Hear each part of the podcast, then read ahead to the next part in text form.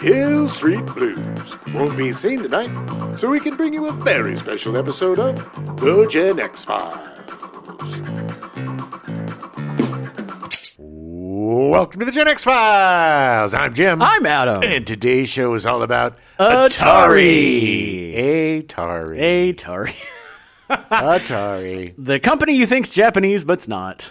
No, it's not. It's it's made in America. yeah. Uh, I love Atari. Atari's fantastic. It was uh, definitely the first console that we had. I think my brother actually got one for his birthday or something. Nice. Yeah. Not me. I had the Odyssey 2 Ooh. from Magnavox. Oh. Got it on a Sears trip. I've told this story before. I think I told it during the Nintendo show. but my mom worked for Coldwell Banker, a real she was a real estate broker for Coldwell Banker, which was a real estate company back in the day. I don't know if they're still around. They might Coldwell be. Banker? Coldwell Banker. Yeah, yeah, yeah. I don't. remember- I, yeah, I don't know if they're still around. Well, they were, and then they were owned by Sears. Really? Yeah, it was a Weird. subsidiary of Sears. Well, no wonder why Sears went downhill. And then, uh, so once a year, uh, they would have this big sale for all the people who worked for the Oh. Sears family, and Nice. it was at night. And we'd go, and we went, and uh, that's where I got my Magnavox, my uh, Odyssey Two from, Magnavox. Magnavox. Yeah, Nice. So much better than the twenty six hundred. Great. was. All right. Well, I'm glad we're doing an entire episode on the 2600. It was so much better. It like had this cool. It was useless, but it had all the bells and whistles the guitar didn't Yeah. have. It had this really cool futuristic console and had this whole like all these buttons that meant nothing, but it had uh, every game came with like an overlay for the buttons. And, Oh yeah, yeah. and uh, the contr- everything was just really, really well done. The packaging for the games was exquisite, but it was still just you know blocks and jops and Y- you know, well, you know. yeah, yeah. It wasn't fancy graphics or anything. But they had a game. The one of the first games that came out was very much was very similar to the adventure game. Oh, the, yeah, Atari Twenty Six Hundred. You know, where Yeah. you go in the castle. Little guy and- going around, Yeah, it was like it was a little bit better. It had spiders and stuff. If I Ooh. remember correctly. Anyway, that's for the Magnum. Excuse me. That's for the Odyssey show, not for Yeah, let's go to the inferior Atari 2600. the extremely inferior.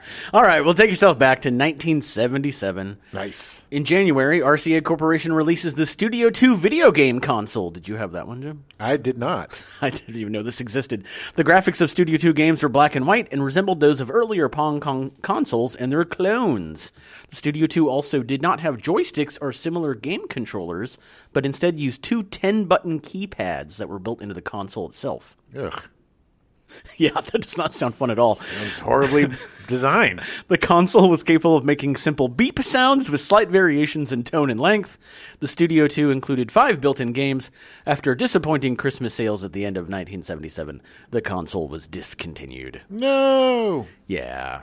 May of 1977, Tim Anderson, Mark Blank, Bruce Daniels, and Dave Lebling, the future founders of Infocom, began developing Zork, the test text-based adventure game that would go on to eventually sell 380,000 copies and is hailed as one of the greatest games of all time. It was awesome. Did you ever used to play text? I, d- I never played no I was just it was just a little bit before my time. Yeah, I played that, and there was a really great Hitchhiker's Guide to the Galaxy text based adventure game. I've heard of that. Yeah. It was basically, they were really fun, but it was, I don't know if you remember the Choose Your Own Adventure books where you would be like, Oh, yeah, if oh, you yeah. want to climb the mountain, go to page 26. If you want Yeah. to jump in the hole, go to page three. I loved those. So did I. So I mean I would assume that the something like Zork would probably be right up my alley. Oh, it was great. A lot of reading. Kids wouldn't do it today. That's for damn sure.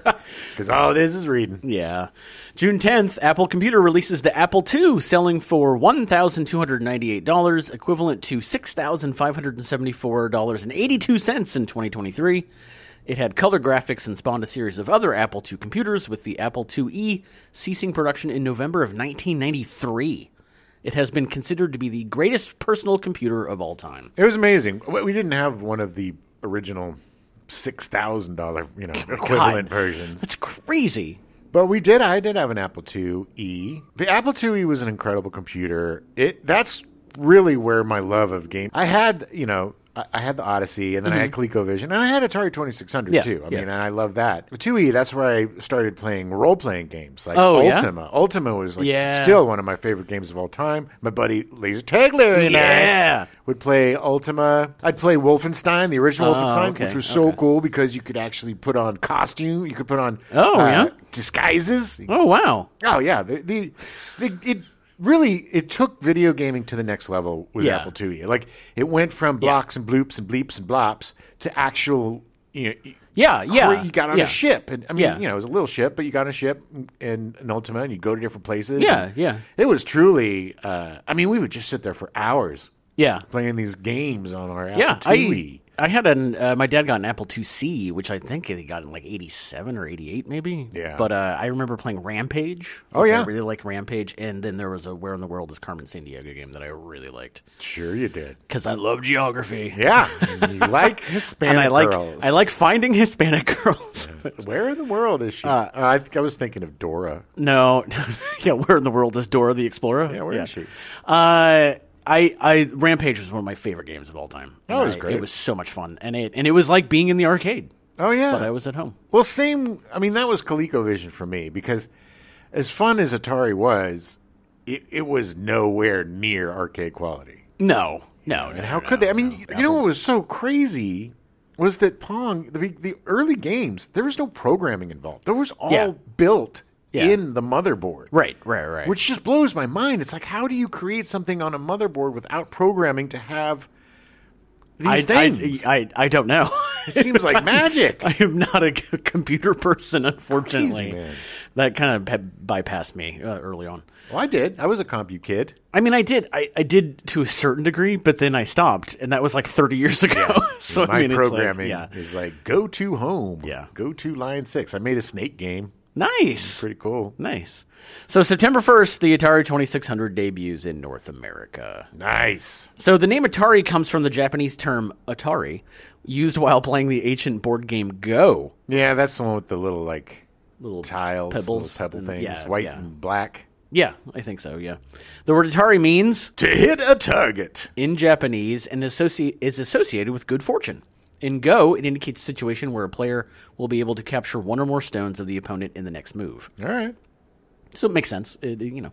The Atari logo was designed by George Opperman, who was Atari's first in-house graphic designer, and drawn by Evelyn Sito. Okay. The design is known as Fuji for its resemblance to the Japanese mountain, although the logo's origins are unrelated to it. Opperman designed the logo intending for the silhouette to look like the letter A for Atari and for its three quote unquote prongs to resemble players and the midline of the court in the company's first hit game, Pong. Yeah, I mean, duh. Duh. Obviously, when I look at the Atari symbol, that's the first thing I think of. Well, yeah.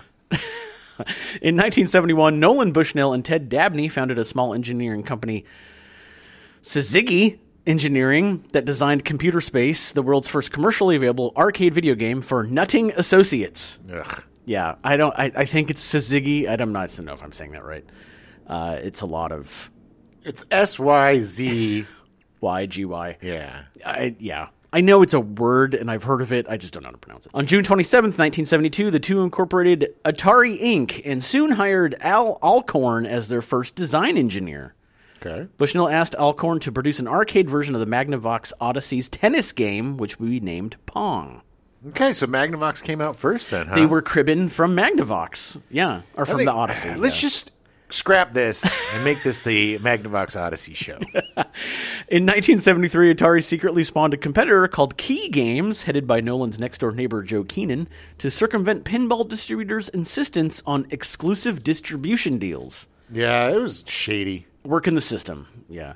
Both Atari and Key would market nearly the same game to different distributors, each getting an exclusive deal. Joe Keenan's management of the subsidiary led to his appointment as president of Atari when Key was absorbed into the company in 1974. By 19 nice. yeah, oh yeah. By 1976, Atari had completed two prototypes of what would eventually become the Atari VCS. What is that video cartridge system? Uh, yes, I believe so. The second prototype included a TIA, the television interface adapter, that sent the audio and video signal to the television, a 6507, a more advanced microprocessor, and a ROM cartridge slot and adapter. Uh, ROM meaning read only memory. Nice. Yeah. Thanks for that. Yeah, you're you're welcome. Bushnell brought in Gene Landrum, a consultant who had just prior consulted for Fairchild Camera, an instrument for its upcoming Channel F to determine the consumer requirements for the console. All right. Do you know the Channel F? Do you, do you- have you heard the Channel F? I don't know. The Channel F was the first game console to be based on a microprocessor and to use ROM cartridges instead of having games built in. All right. So they also ripped off the Channel F. Uh, yeah, Atari just stole a lot from everybody. So Atari was like the Elon Musk of the 70s. Yeah, and it, I mean, it paid off. So did, it did for Elon Musk, too. It was released by Fairchild Camera and Instrument in November of 1976 across North America at a retail price of 169.95, equivalent to 918.96 Damn. in 2023. That is expensive for a gaming system. I guess, but any sort of electronic device that's new is always going to be a th- billion dollars. I mean, look at the Yeah. VCR was a grand. Yeah, DVD a So grand. funny considering Yeah. how cheap they've gotten. They no, don't Yeah. even exist anymore. But yeah, I mean, everything when it first came out was a million dollars. This is crazy. In his final report for Atari, Landrum suggested a living room aesthetic with a wood grain finish, and the cartridges must be Idiot proof, child proof, and effective in resisting potential static, electricity, problems in the living room environment. Yeah. Uh, Landrum recommended to include four to five dedicated games in addition to the cartridges, but this was dropped in the final designs. Okay. I just like that they decided wood grain would somehow make people want to buy it more. Well, because everything was wood grain back then, man. I mean, you had those giant tube TVs that were With encased. the consoles, yeah. yeah, and they had bars built into them and all sorts of stuff. I mean, your your your electronics had to be your furniture back then because it was so huge. That's true. That is true. Atari was still recovering from its 1974 financial woes and needed additional capital to fully enter the home console market. Though Bushnell was wary of being beholden to outside financial sources, Atari obtained smaller investments through 1975, but not at the scale it needed, and began considering a sale to a larger firm by early 1976. All right, so they were uh, they they just couldn't get it done without a bigger dude, right? Yeah, they they they knew they wanted to make the VCS, the which eventually became the 2600, but they just didn't have the money to research it and Right. do it properly. They had the talent, but Yeah. they didn't have the cash. didn't have the cashola. Uh, Atari was introduced to Warner Communications, which saw the potential for the growing video game industry to help offset declining profits from its film and music divisions. Ugh. Warner Brothers. I'm so down on Warner Brothers these days, thanks to Mr. Zazzy, Uh-huh. Zazzy Zaslav. Ah. Negotiations took place during 1976, during which Atari cleared itself of liabilities, including settling a patent infringement lawsuit with Magnavox over Ralph H. Baer's patents that were the basis for the Magnavox Odyssey. yeah, So, s- guess what? They got caught. good. got sued. In mid 1976, Fairchild announced the Channel F, planned for release later that year, beating Atari to the market. By October 1976, Warner and Atari agreed to the purchase of Atari for $28 million. That It's a lot back then. was a lot back then. Warner provided an estimated $120 million, which was enough to fast track the VCS. By 1977, development had advanced enough to brand it the Atari Video Computer System, not the cartridge system, the video computer system, Okay. and start developing games. I mean, it really could be the cartridge system. No, I mean it makes more sense. The Atari VCS was launched in September of 1977 at $199, equivalent to about $1,010.34 in 2023, that sounds about right. uh, with two joysticks and a combat cartridge. That still seems so expensive. Well, there was nothing like it, man. Yeah, I mean, I, I mean, if you wanted Except to, for the yeah. Odyssey that had been around forever that they continuously ripped off over and over again. But yeah, other than that, yeah, couldn't find it. I mean, it's yeah. I, I guess if you really wanted it, you'd pay the money. I- People paid a lot for Pong, and that only played one game. That's true. That is You know. true. It just amuses me because, like, you know, you can get the PlayStation Five now, which is obviously a very advanced computer system, for like four hundred and fifty bucks. Well, yeah, You know, I because mean- they've been around for But even then, people complain 40 that it's like years. four hundred and fifty dollars. sure, sure, sure. But I mean, back then, you know, there was nothing, and like we've said, every time that there's something new, they always Yeah. charge a billion dollars for it. Yeah, yeah. You Well, know. I mean, they have to recoup the recoup the one hundred and twenty million dollars they spent developing it. I mean, life cycles usually go when when a new technology is introduced. It's just for the the wealthy because Yeah. it'll cost the equivalent of a thousand or fifteen hundred dollars. Right, right. Regardless of whatever it is, and then two, three years down the line, it comes down to just a fraction of that. Yeah, I think that's part of the reason with Laserdisc why it didn't really catch on because I don't think the prices went down fast enough, like to to make it more palatable for the general audience. No, n- no, a bit, but it was also because the manufacturing was a little bit more pricey. Yeah, yeah, that's true. I don't know. That is true.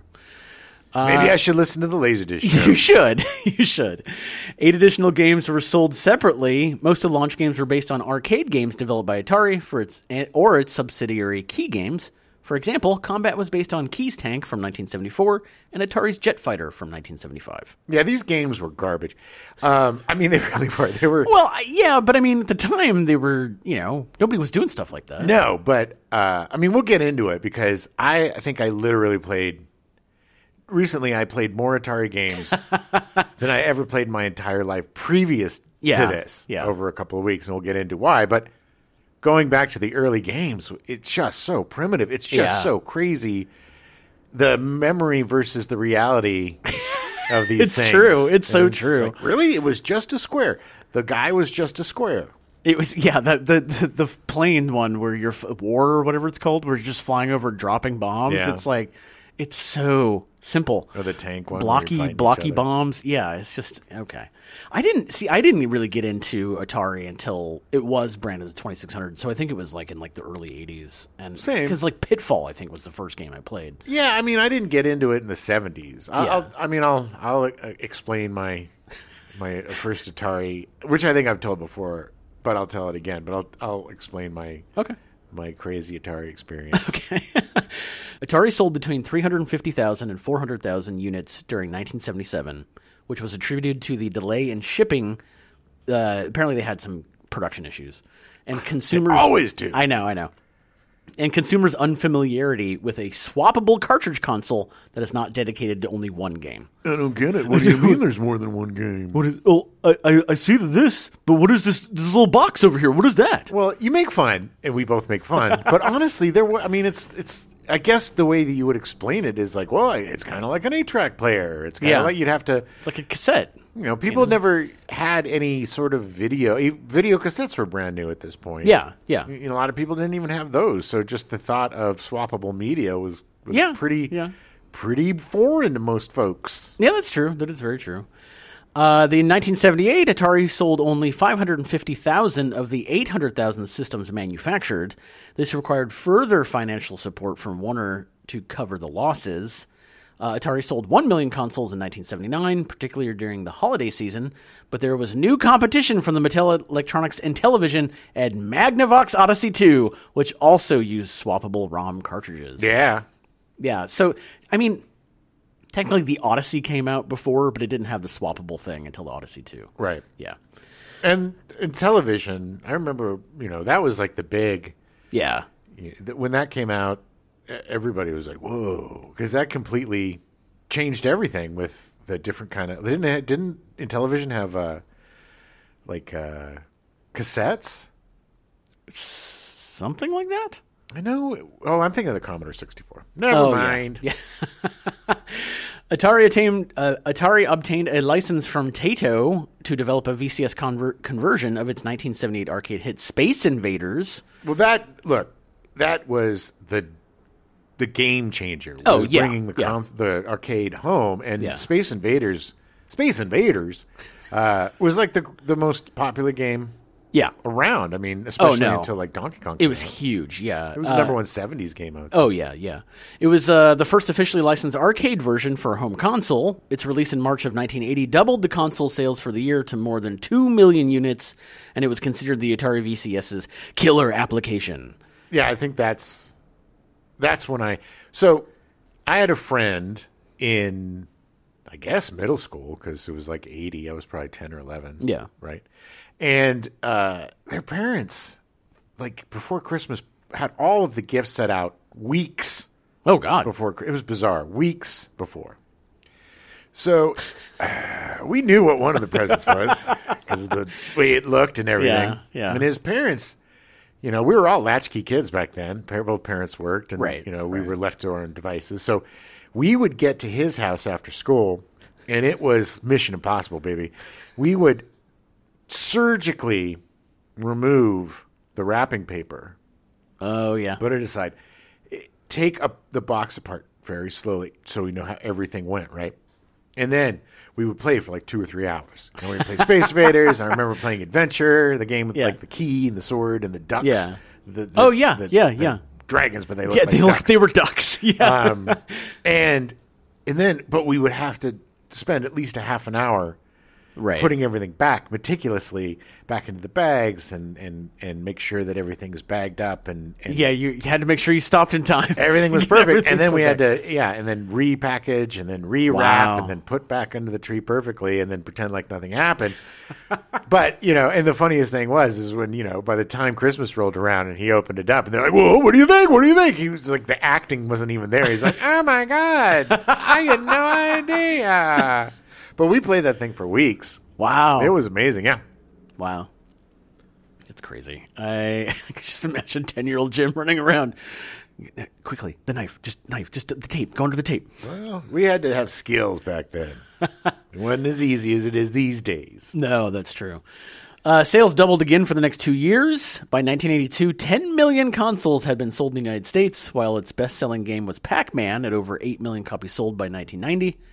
Pac Man propelled worldwide Atari VCS sales to 12 million units during 1982, according to a November 1983 article in InfoWorld magazine. An August 1984 InfoWorld magazine article says more than 15 million Atari 2600 machines were sold by 1982. Yeah, because they really started getting the arcade into the home then. I think Yeah. like Asteroids was probably in there by then. Yeah. Yeah. Um, yeah.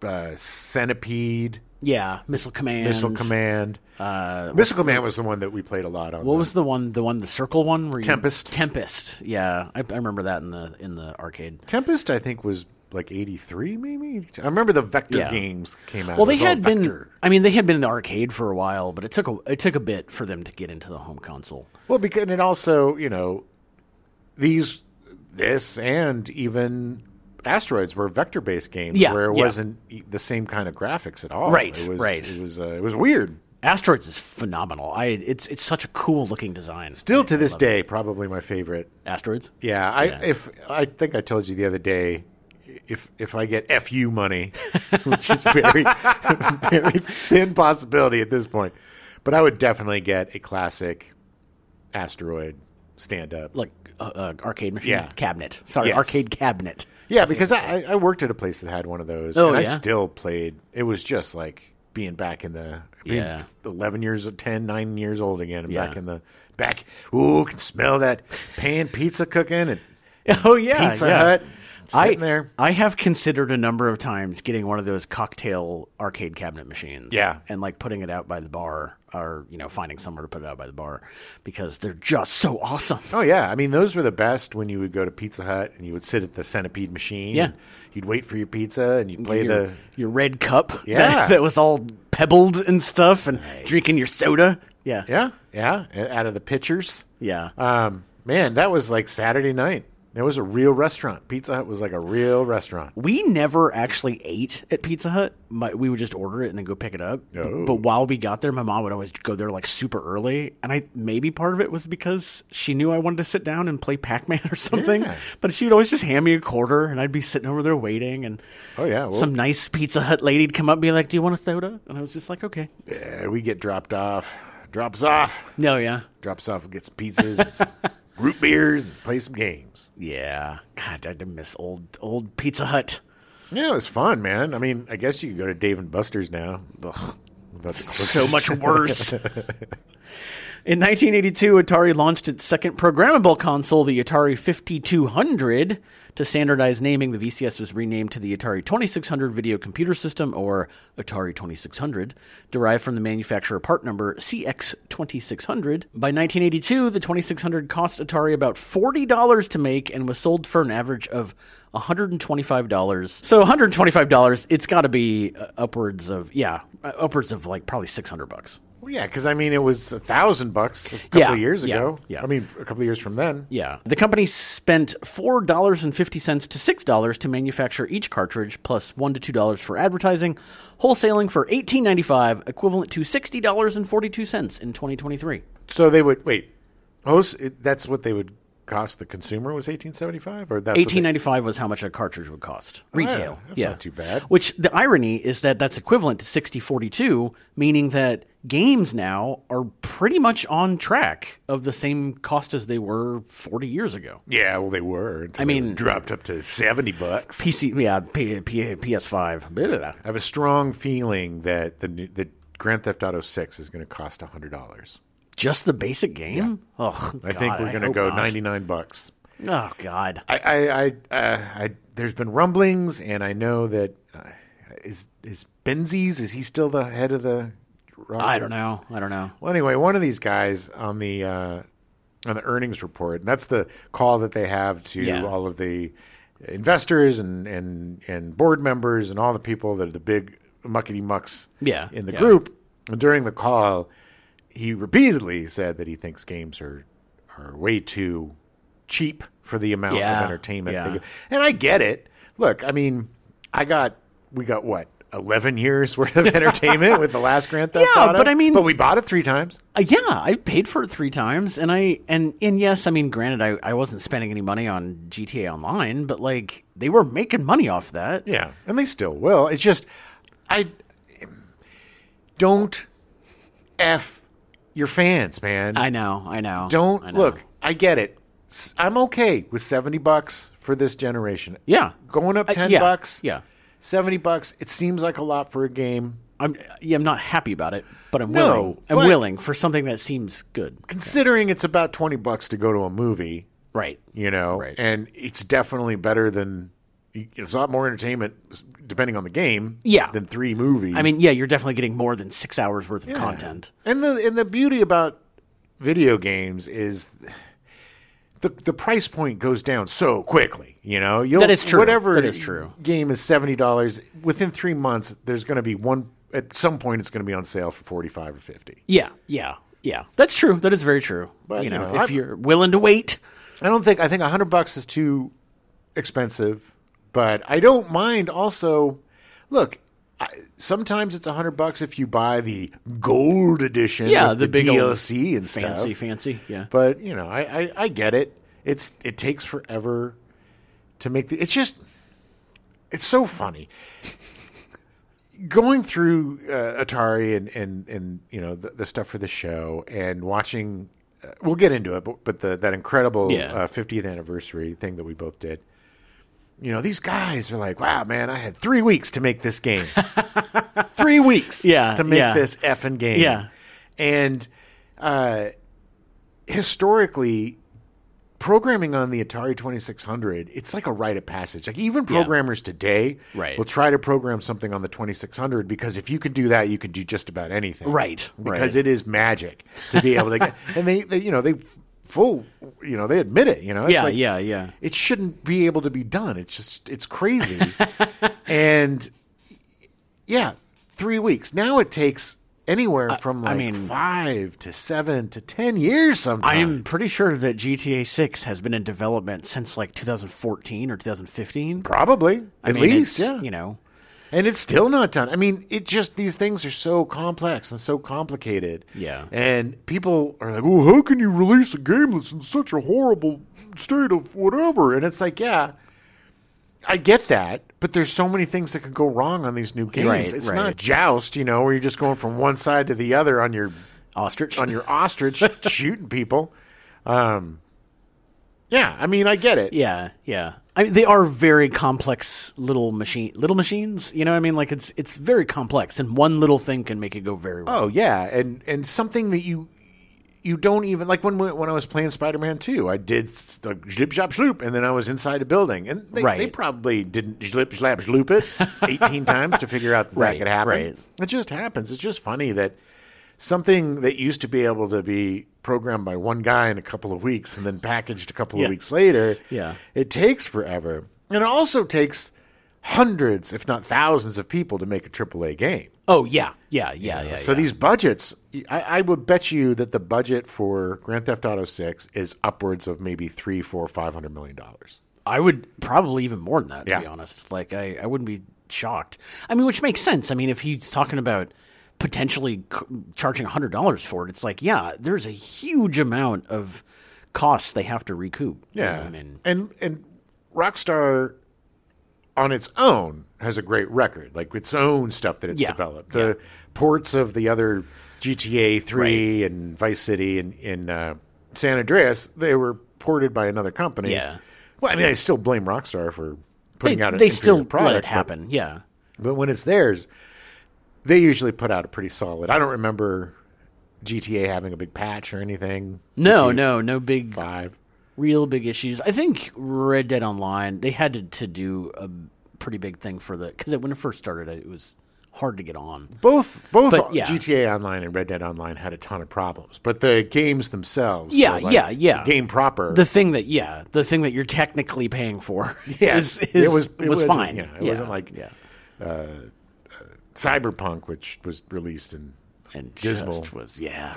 dismal state. Whew. But hey, hey, you know what? CG CD Projekt Red, good company. They fixed it, Hundred percent. and yeah. now it's even better. oh yeah, it's one of the best games ever, and it, it just goes to show that you if if you stick with the product and you make it up to your fans, your fans will forgive you, and Yeah. then they'll want to play the product. I mean, C, I think CD Project Red did a really good job of atoning for their sins, I agree. I agree.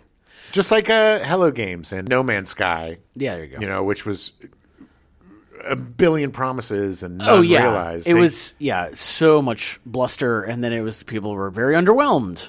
and now it's amazing. I mean, Now it's, a completely different game. it's gone way past anybody's expectations, and all for free, all for Right, free, right. Nothing costs Yeah. you a dime. Yeah. So Activision was founded on October 1st, 1979 in Sunnyvale, California by former Atari game developers upset at their treatment by Atari in order to develop their own games for the popular tw- Atari 2600 home video game console. Yeah, these games were making millions and millions of dollars. Yeah. and they would get. I, the one guy was like, "Yeah, I just uh, programmed this game that sold like 15 million copies or whatever, and this was my bonus." And it was a thing that says, "Hey, you get a free turkey." he was like, "You know what, turkey? Yay. I'm leaving. I get it. You know? They, uh, Activision was the first independent third party console video game developer. In 1980, Atari attempted to block the sale of the Activision cartridges, accusing the company of intellectual property infringement. Okay. Uh, a lot of that, I think, also is because of Warner Communications. Just saying. Well, it's also they actually were. I mean, I know. to use proprietary, you know, uh, technology Yeah. to make these cartridges, they had to have used. Well, this- Copywritten. This, is a history of. They should have just paid their developers better.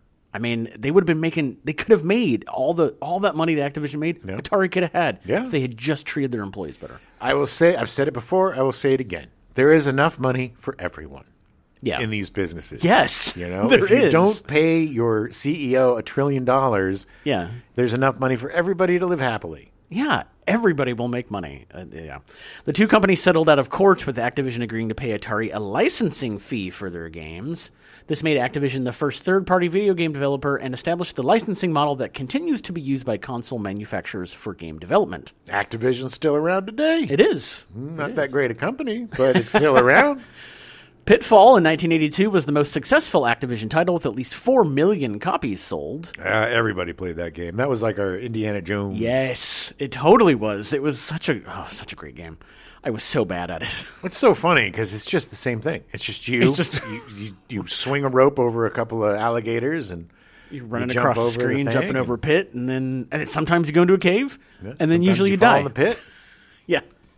Uh, Activision's success led to the establishment of other third-party VCS game developers, including U.S. Games, Telesis, Games by Apollo, Data Age, Zimag, Mystique, and Comavid. which I don't think any of these exist anymore. Well, Comavid, I think, was from Commodore, right? Oh, probably, probably. Mattel and Coleco, each already producing its own more advanced console, created simplified versions of their existing games for the 2600. Yeah, they would put out Donkey Kong because Yeah. ColecoVision had the, I think, exclusive rights to Donkey Kong. Yeah. Um, but yeah, they they would. Uh, everything had everything back then. I don't think there were very many exclusives. Yeah.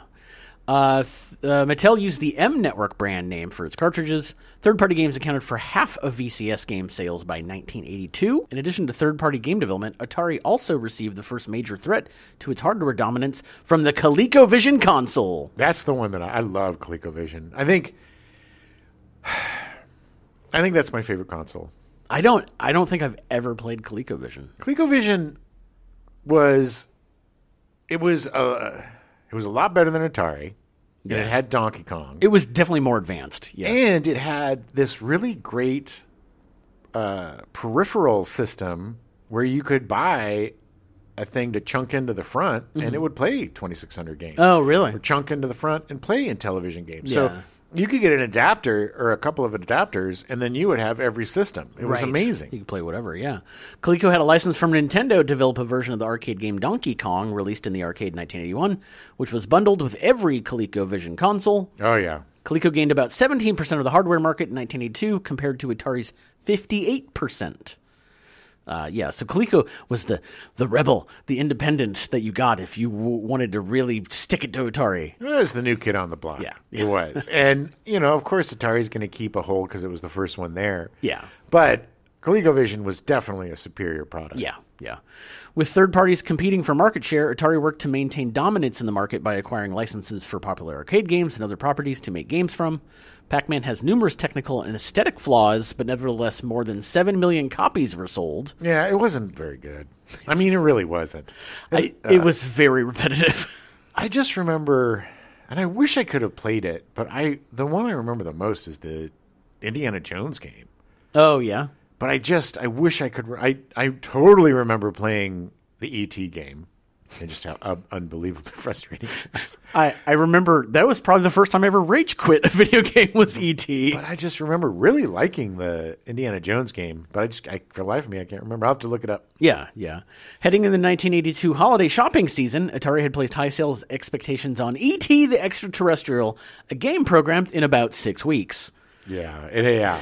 Atari produced an estimated 4 million cartridges, but the game was poorly reviewed and only about 1.5 million units were sold. It was just dumb, man. It didn't, didn't really make have anything any- to do yeah. with E ET. It didn't make any sense. And it's just it was it, Walk over here, fall in a hole, don't get out of the hole. that was it- the whole game. it was one of if not the first licensing fiasco. Yeah, yeah. And you know, uh, we luckily we didn't have any since then. Oh, no, All no. licensed games have been perfect. It's been awesome. Warner Communications reported weaker results than expected in December 1982 to its shareholders, having expected a 50% year to year growth, but only obtaining 10 to 15% due to declining sales at Atari. because nothing was getting better it was getting Yeah. worse you know Yeah. if you want to continue growing and another thing too that is that that they did not have any concept of was generational Yeah. hardware Yeah. where Yeah. you would get you know go to the 2600 to the 5200 Yeah. to the 7200 they there was nothing like that Right, right. you know there was no creating better technology No, or whatever so for them coming to the end of a life cycle you know, which is Yeah. basically what was happening with ColecoVision being a little bit better and uh, you know other uh, companies coming out with more powerful Yeah, consoles right, right. you had to adapt and by the time they started adapting it was almost too late Yeah, yeah. They yeah, they're playing catch up quite a bit. Coupled with the oversaturated home game market, Atari's weakened position led investors to start pulling funds out of video games, beginning a cascade of disastrous effects known as the video game crash of 1983. Yeah, look. The truth is is there were too many games out and and not very many games of quality. Right, right. And the games that people wanted, which were mostly home versions of what they played in the arcade, Right. they were already out.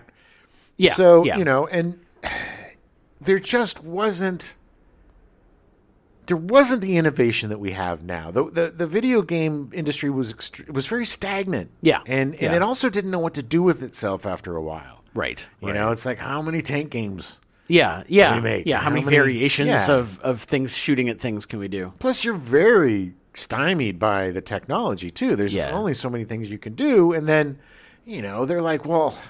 Are people going to buy a whole new console and all new Right. games? I mean, it's kind of like, you know, what we're talking about with the CD and, Yeah. and, you know, laserdiscs. It's Like, are we going to are we going to redo our our are we going to redo our libraries again? Right. Right. Or are we going to buy GTA 5 three times? Yes, yes, we are.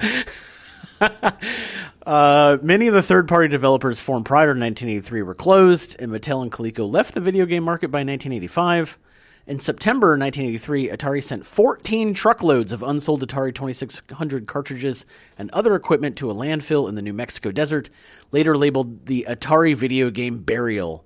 Uh, long considered an urban legend that claimed the burial contained millions of unsold cartridges, the site was excavated in 2014, confirming reports from former Atari executives that only about 700,000 cartridges had actually been buried. Only there's a great documentary about that too. Yeah. By the way, I Yeah. forget the name of it, but uh, but they do and they go because it. Yeah, I mean, it, it's funny. There was that rumor for years and years Oh, and yeah, years that yeah. there was just this, There was a place where they were just all buried. Yeah. and it was true. It It was true. buried their shame. but it wasn't just ET that was buried. There. Oh, It no, was there was a all lot. sorts Yeah. of different cons- uh, uh, games. Yeah. Atari reported a $536 million loss for 1983 as a whole and continued to lose money into 1984 with a $425 million loss reported in the second quarter. That's a lot of money. Yeah, well, this was also about the time where video that this was also around the time where arcades were losing Oh, yeah. their luster. yeah. yeah. Games were kind of stagnant too. You know, there wasn't a lot of really great stuff coming out. There wasn't there wasn't a lot of originality and there wasn't a lot of uh, uh, like story based stuff, you know. I mean, and it's Right. like there was nothing that you could really sink your teeth into. Dragon's Lair. Yeah, well, yeah, for the in the arcade, sure. But I mean, like you know, you look at something like ET, it's like, oh, I get to play the movie, and then you're just running around falling in holes. And It's Yeah. like what what is that? Garbage. it is garbage. That's why it ended up in a landfill. By mid 1984, software development for the 2600 had essentially stopped, except for by Atari and Activision. Warner, wary of supporting its failing Atari division, started looking for buyers in 1984. Warner sold most of Atari to Jack Trammell, the founder of Commodore International, in July 1984 for about $240 million, though Warner retained Atari's arcade business. Yeah, that makes sense. Trammell was a proponent of personal computers and halted all new 2600 game development soon after the sale.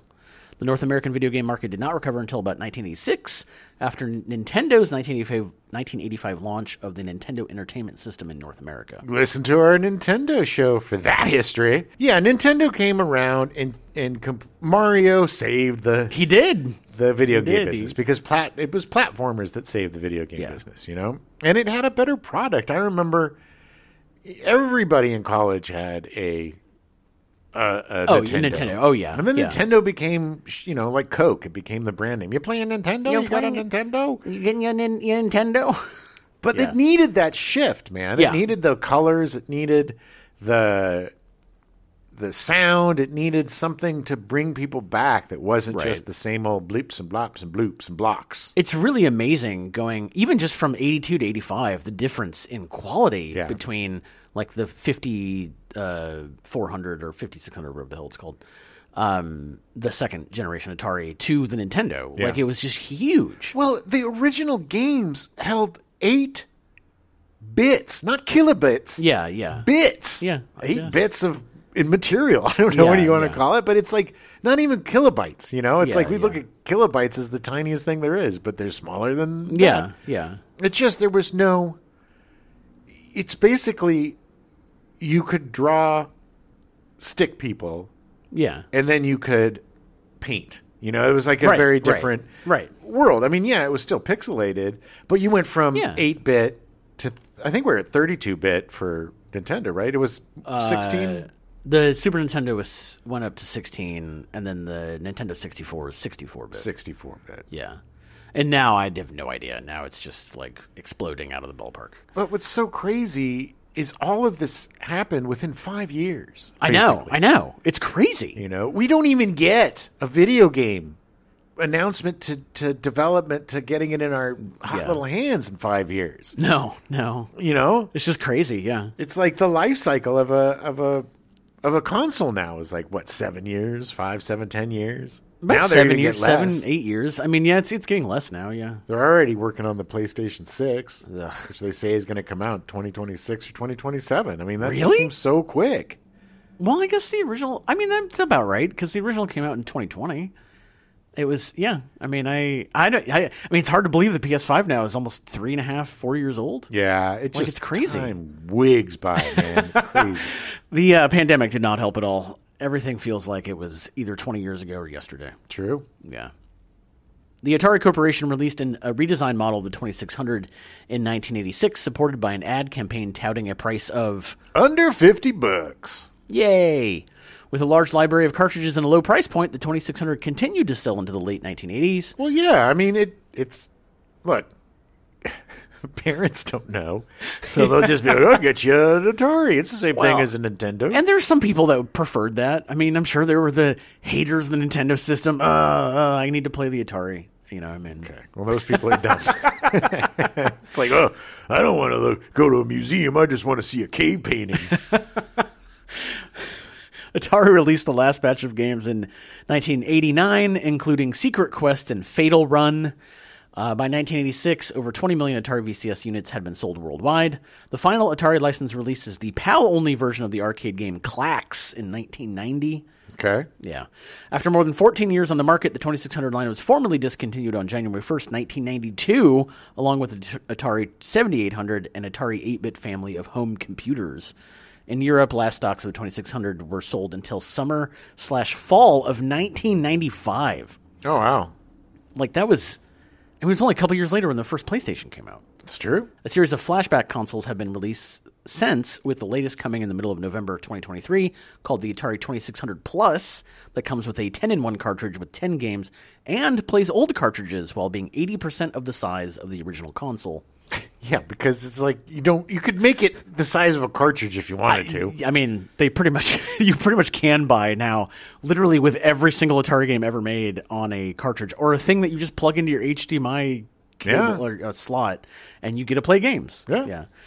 There is also the 50th anniversary game slash documentary that includes original promotional m- materials, an exhaustive documentary, and playable games from the company's history throughout an interactive timeline. Yeah, okay. So if you are a fan of Atari and you own a console, you need to buy this because Yes. this is one of the greatest interactive documentaries I have ever seen. Yeah, yeah, The amount of material, the, the the fact that you can see all of the different flyers and all of the the posters, the, graphics, promotional the original posters, graphics and stuff. Yeah, and they have little m- movies and interviews and, and talking to the guys that, that yeah. invented it The- and the guys the that- actual guys. Yeah. the dude that made Yar's Revenge, bro. What? When I said I've played more Atari games in the last uh, w- uh, couple of weeks than I have my entire life is because they have so many games Yeah. on this. And what's really fun is it goes through the timeline and it starts with Atari's uh, arcade games. Mm-hmm. So you go through and you see all the promotions, and then you get to play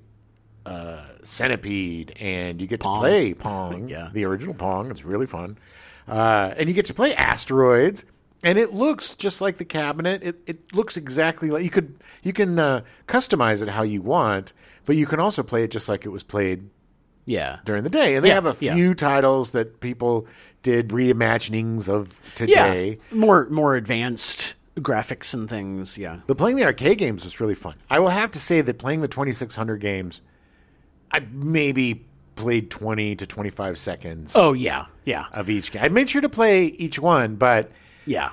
they're hard. Yeah. Oh yeah. They're a yeah. lot harder than they were. I think there might be like a slight delay or something with the controls. The control, No, uh, the controller was bad, uh, so I didn't. But it was fun, man. I, I there was a few like asteroids where I got sucked in and played for a while. Yeah, and, suddenly it's and two hours later. Millipede, I got sucked in, and this weird maze, like oh yeah. yeah. uh, dra- dungeon game that I got sucked in for a while. But it was fun. It was fun to play adventure again. There were there's really crazy games that were these kind of multi first multimedia experiences where Yeah. you would have the game and then you would have a comic book that, Oh, right, that came right, with the right, game yeah. and then there was a contest that, it, that if you play the game you could actually win real world prizes like some gold chalice or some oh money yeah. or Yeah. something. Yeah. Yeah. And there was a series of these games that this guy made, and it was really pr- there's you know there's elements of first person, Mm-hmm. you know, walking and stuff. You, you can see the beginnings of so many different uh, advances in the video game Yeah, industry, like yeah. first person stuff or platforming, Right, Or right. you know, just the way that the innovative way that they solve problems on this tiny little mind. Destroying device that made Yeah. it so difficult. Like I said, the first stuff that they programmed it wasn't even programming. It was the way that they built the motherboard created Yeah. the game. There was Yeah. no programming. And I just still Yeah. saying yeah. it I don't understand how you do that. I don't either. I don't either. But I don't understand uh, electronics at all. So well, it's, yeah. I mean, I do get it because if you, we used to have this old arcade game in the house that was really cool. It was like this shooting gallery game, but it was Oh, all like real stuff that would move around. we- oh, and yeah, move- and yeah. it was uh, you'd go in the back and, and the electronics and everything about it. This thing was probably from the fifties. oh wow, Yeah, wow. it was insane, and it was just this incredible patchwork right, of right. you know clickety clackety, Yeah, different yeah. devices to make everything work intricately together. And so I get that what they were creating was probably from the guts of those arcade machines. Yes, yeah. and then somehow creating something that had a a, a, a video element to it.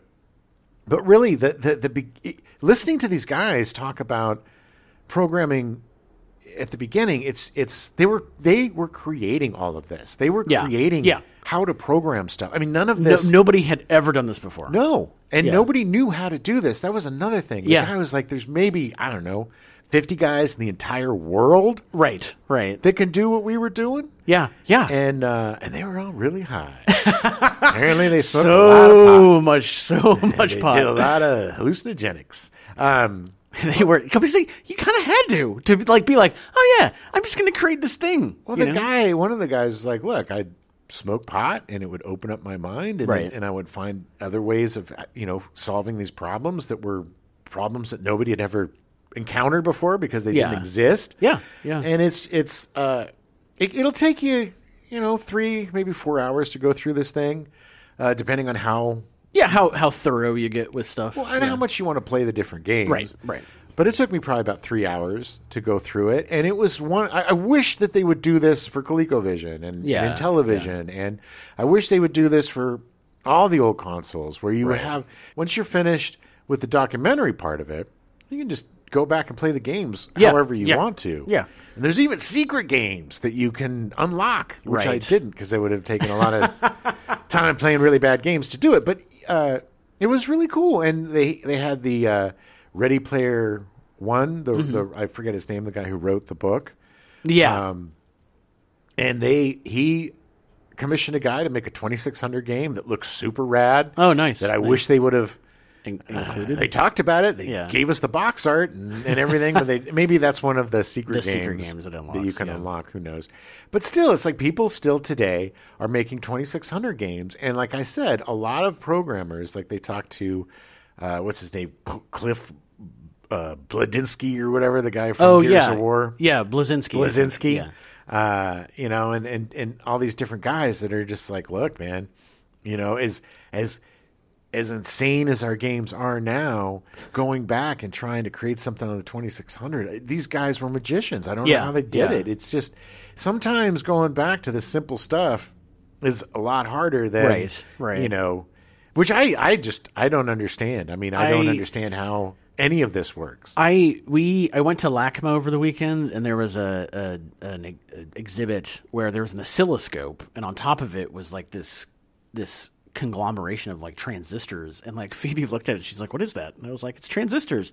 And she just gave me a blank look, and I was like, "I don't know how to explain this.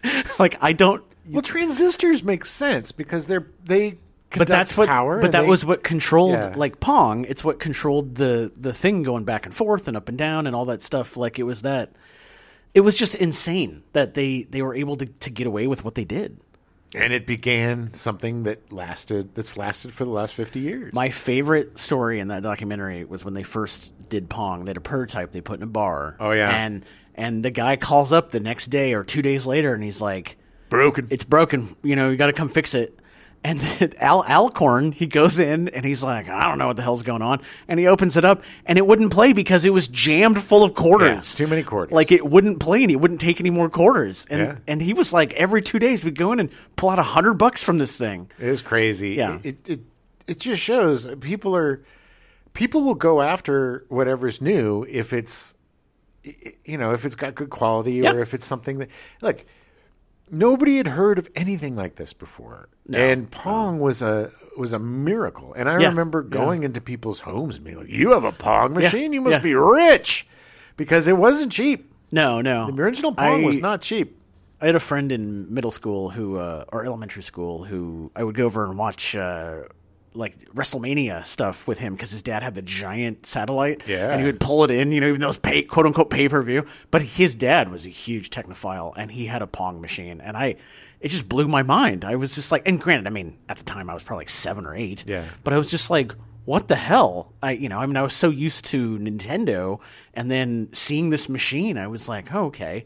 But it was a full on like arcade cabinet, like Oh, wow. Pong, yeah. Yeah, they they there was also like, you know, the people that had the knockoff, the Poom or the Pring.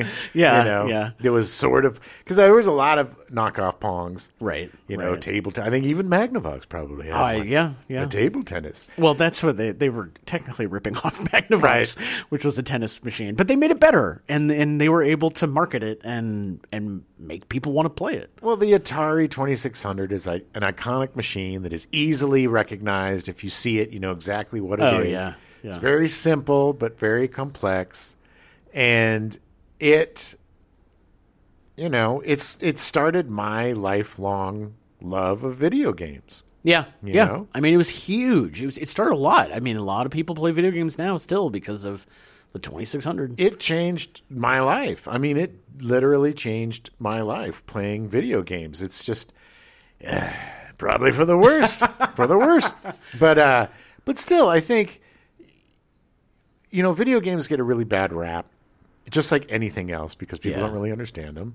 But honestly, they're great for keeping your hand-eye coordination. If you're Oh, an yeah, older yeah. person, it's really good to play games because it keeps you mentally fit. Because there's Yeah. all sorts of puzzles and things to Yeah, you're- to solve, and there's there's a type of video game for everybody. If you just want to play Jeopardy, you can play Jeopardy. If Yeah. you want to Yeah. be a cowboy, you can be a cowboy. If you want to be a space marine, be a space marine. If you want to play FIFA or football or American football or whatever you want to do, there's yeah. a game for it.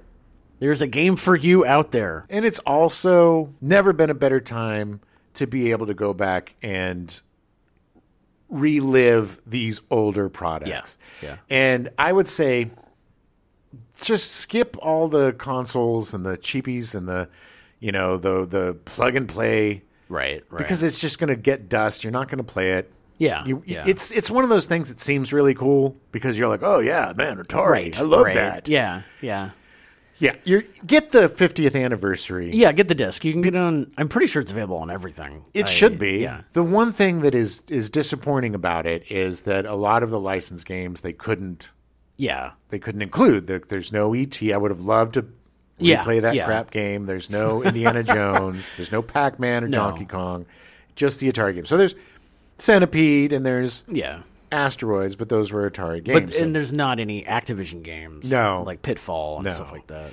uh, which is a shame. But still, you get probably hundred games At maybe. least. Yeah. Yeah. And, And- it goes all the way through to like the links and like Yeah. stuff that was in the early nineties and Oh, like, and the interface is great. So if you're playing like the the Lynx was the first swappable cartridge handheld, Right. I think Right. it was before the Game Boy, before all of that. Yeah. and uh, when you play the Lynx game through the the you know the 50th anniversary thing, it's got a Lynx interface, so it Mm-hmm. Yeah. looks like you're playing on the Lynx, and it's it does that with everything. There's like a a Simon, you remember Simon? Meep, merp, Oh yeah, yeah, yeah, yeah. Burp. Yeah. You know, we all played that the round thing.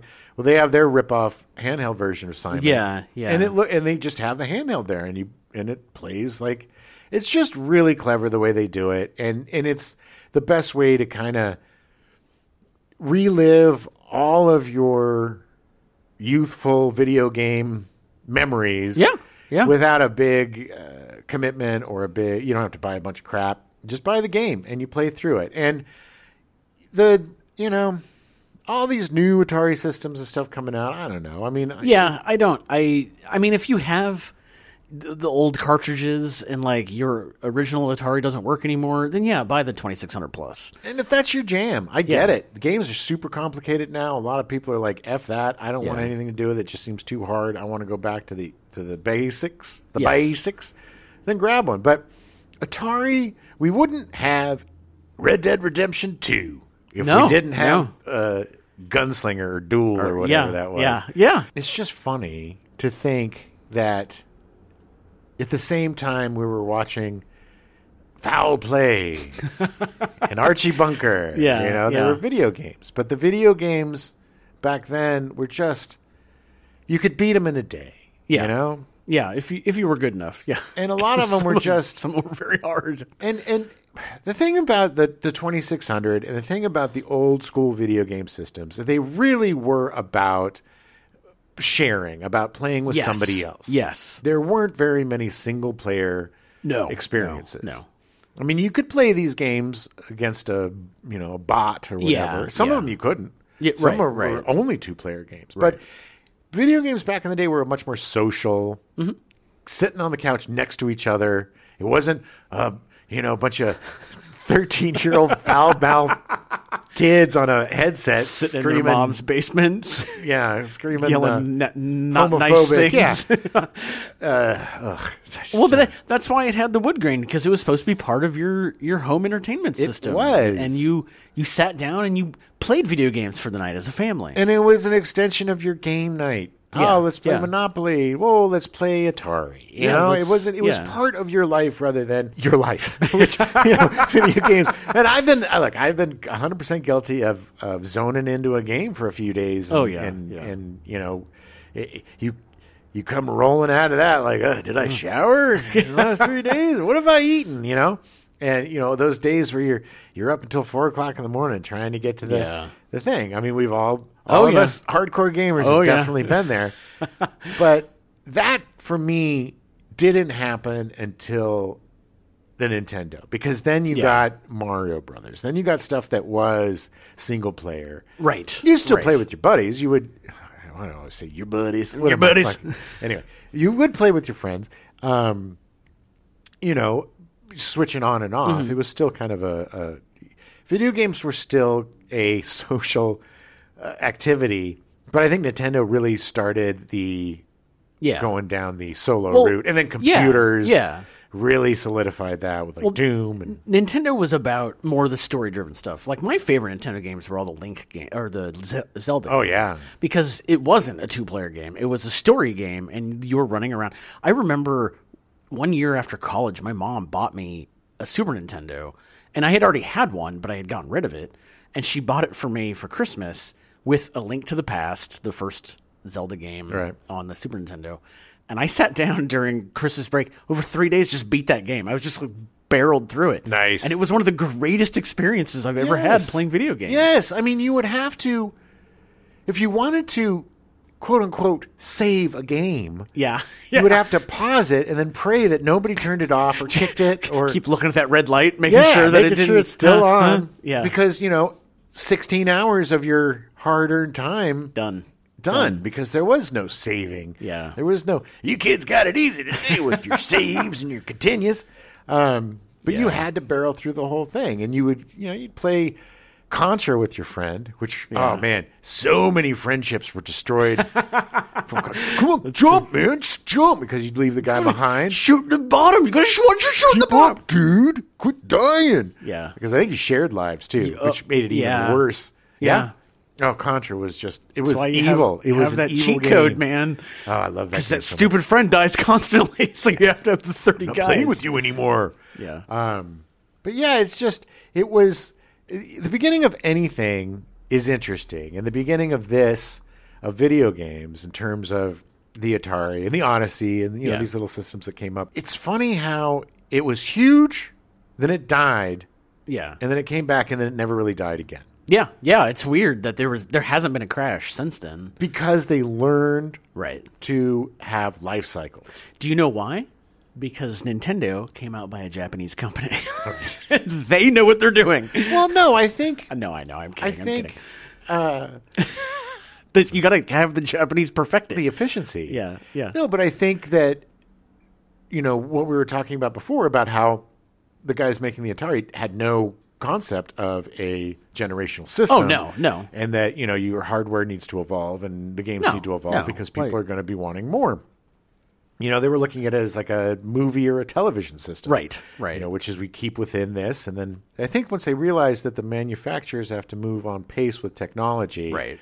then it's a death proof system. Right. They've tried live service games. They tried loot boxes. They tried The problem is, is the greed of the companies i- is what we have now. You know, Yeah. we didn't Yeah. really have that back then. These were basically, even though it was a, a multi-million dollar company, it was a mom and pop company, of Yeah. just a few dudes making stuff happen. Yeah, just hoping that it would sell well, Right. and then suddenly it's like, holy crap, we've sold 15 million units. who were genu- genuinely interested in bettering themselves, making better games, and competing against each other to see who could make the better game. Right, And right. pushing the industry because of pride and just they wanted to play the games too. Yeah, exactly. Yeah, exactly. You know? And I you know, it's like and now, you know, we're at a place where it's so corporatized and everything is made by committee and there's a thousand different executives that are you, you know, it's just how we get these games that get so far and then get canceled and then Right, you don't get to right. see them anymore. And, Yeah. Or a game can come out completely broken Right. Right. and or a game could come out like that uh Kong- Walking Kong Dead Island. Yeah, or yeah, Kong Island, the same Yeah, yeah, same company made company. both of 'em. It's Was just- just garbage. just cash grabs. But there's still the the spirit of the Atari is still alive in a lot of uh, indie indie Oh, yeah. developers and stuff, and like there's a lot of really great little indie games. that- Devolver yeah. Studios is really good. Um, the company that made the Ascent, which is like s- I think seven guys in Poland somewhere. yeah, uh, yeah, I mean, there's, there's, it's still out there, it's still alive, uh, but you know, there's, there's room for everybody at the table. well, that Adam makes a really good point. You know, if you are, if you do have a video game system, if you got yourself a PS5, you're going to get your kids, you get yourself a PS5 or an Xbox for the holidays coming up. Mm-hmm. Um, make sure to check out the indies because yeah, a they're doing some really interesting and innovative stuff, yeah, and b they need the money. You Yeah, know? yeah, let's keep they- it supported. they deserve your dollars. Because some of the greatest, you know, Oxenfree is a really Oh, great yeah. little indie game. Yeah. Mm-hmm. They made Oxenfree 2. Uh, Dredge is another one that Yeah. people are really loving. Um, Or uh, like the, um, what was it called? Not Silicon Valley, the, uh, that something Valley, Stardew Valley, Stardew Valley. That guy. I mean, he did the whole game by himself. Yeah. he's still working on the game. yeah, you can just it's just as it's uh, important to support your indie musicians Yeah. and your indie restaurants. If you're a gamer, support your indie gamers, Yeah, your game yeah. companies because they're they're not making a ton of money. They're not in it for the money. They're in No. it because they love it. Mainly because they love you and they want to give you something They, fun to play. they want to play that game. But you know, I just it's crazy that we've come from Pong to cyberpunk. You know, Yeah, yeah, yeah. It is. It really is. like Pong is in cyberpunk. yeah, You yeah, know, it's yeah. like there's there's three or four video games can inside just- the you can video just play? game Oh. that are better than any of the video games that were out at this Right, point, which right, is right. insane. Um, but what a fun month! And honestly, I had a blast playing all those games. Yeah, it was. I swear to God, no joke. When I was playing the arcade games, I s- I could smell the pan pizza from Pizza Yeah, Hut, and yeah. I could smell the root beer in the pitcher. nice. You know, nice. with way too much ice. Um, no salads. Yeah. But uh, ah, it was just a joy. So if you love that stuff, definitely pick yourself up the 50th yeah, anniversary yeah. collection. You can get it for like twenty bucks now. Yeah. uh, it, it, it's been out for a couple years, And so- it is so worth it, especially if you're a lifelong video game nerd like us. Yeah. It's so great to have in your collection. Like I said, I'm just hoping that this isn't a one off. I hope that more companies It'd be nice. do a retrospective and we get to see where everything come from and meet the guys that made it. Yeah. And these guys were really funny. There's one guy that seems like the stick in the mud. yeah, yeah. Oh, he doesn't seem like the fun guy. I don't know if there was any drugs there. I don't blah, blah, blah. It's like, Uh, I don't smoke pot. anyway. Not that this, you don't have to smoke oh, pot to be yeah, cool, yeah. but this guy was just uh, he was a bit of a stick, stick in the butts. Um, yeah, well, that's, I guess that's Atari. that's for our ya. yeah. That's our Tech Toys month. Uh, we'll be back next week with our stepdad show. Uh, it's our 150th episode. Our one fiftieth. We're gonna have some surprises and some things and some fun. So Yeah. be sure to come in and uh, and also one thing that that I want to stress from this month, and one thing that I have uh, it's turned me around too, and it's really got me to the place where I'm going to start making a few lists of things that I want to include in my collection. Is uh, get back to physical media. Yes. get back to Yes. physical media. We just had this news report come out a few weeks ago about uh, how Warner Brothers is snatching thousands of TV programs from the PlayStation, stuff that people paid for. Yeah, yeah, You paid for this. right. And they're going to take it away. Yeah. And you got no recourse. And that's No, no. What people don't realize is that they weren't actually buying the thing; they were just buying a license for it. Exactly. And then Warner decided, nope, they got rid of the license. It's not PlayStation's fault. no. It's Warner Brothers' fault for getting rid of the license and taking it from you. So just uh, the stuff that you love the most, make sure you get it on physical media. Yeah. So you always have it to share with the Yes. people that you love. Buy the 50th anniversary on disc. Buy it on disc. Don't buy the digital version. Yes, definitely get it on disc because you're going to want it in your collection. Anyway, happy holidays to everybody who celebrates them. Yes. And we'll be back next week. Uh, fat and sassy. Your stepdad's whoa, talking about all the physical media we got for Christmas. attributed to the delay in shipping the units and consumers' unfamiliar unfamiliarity with the un- oh my god all right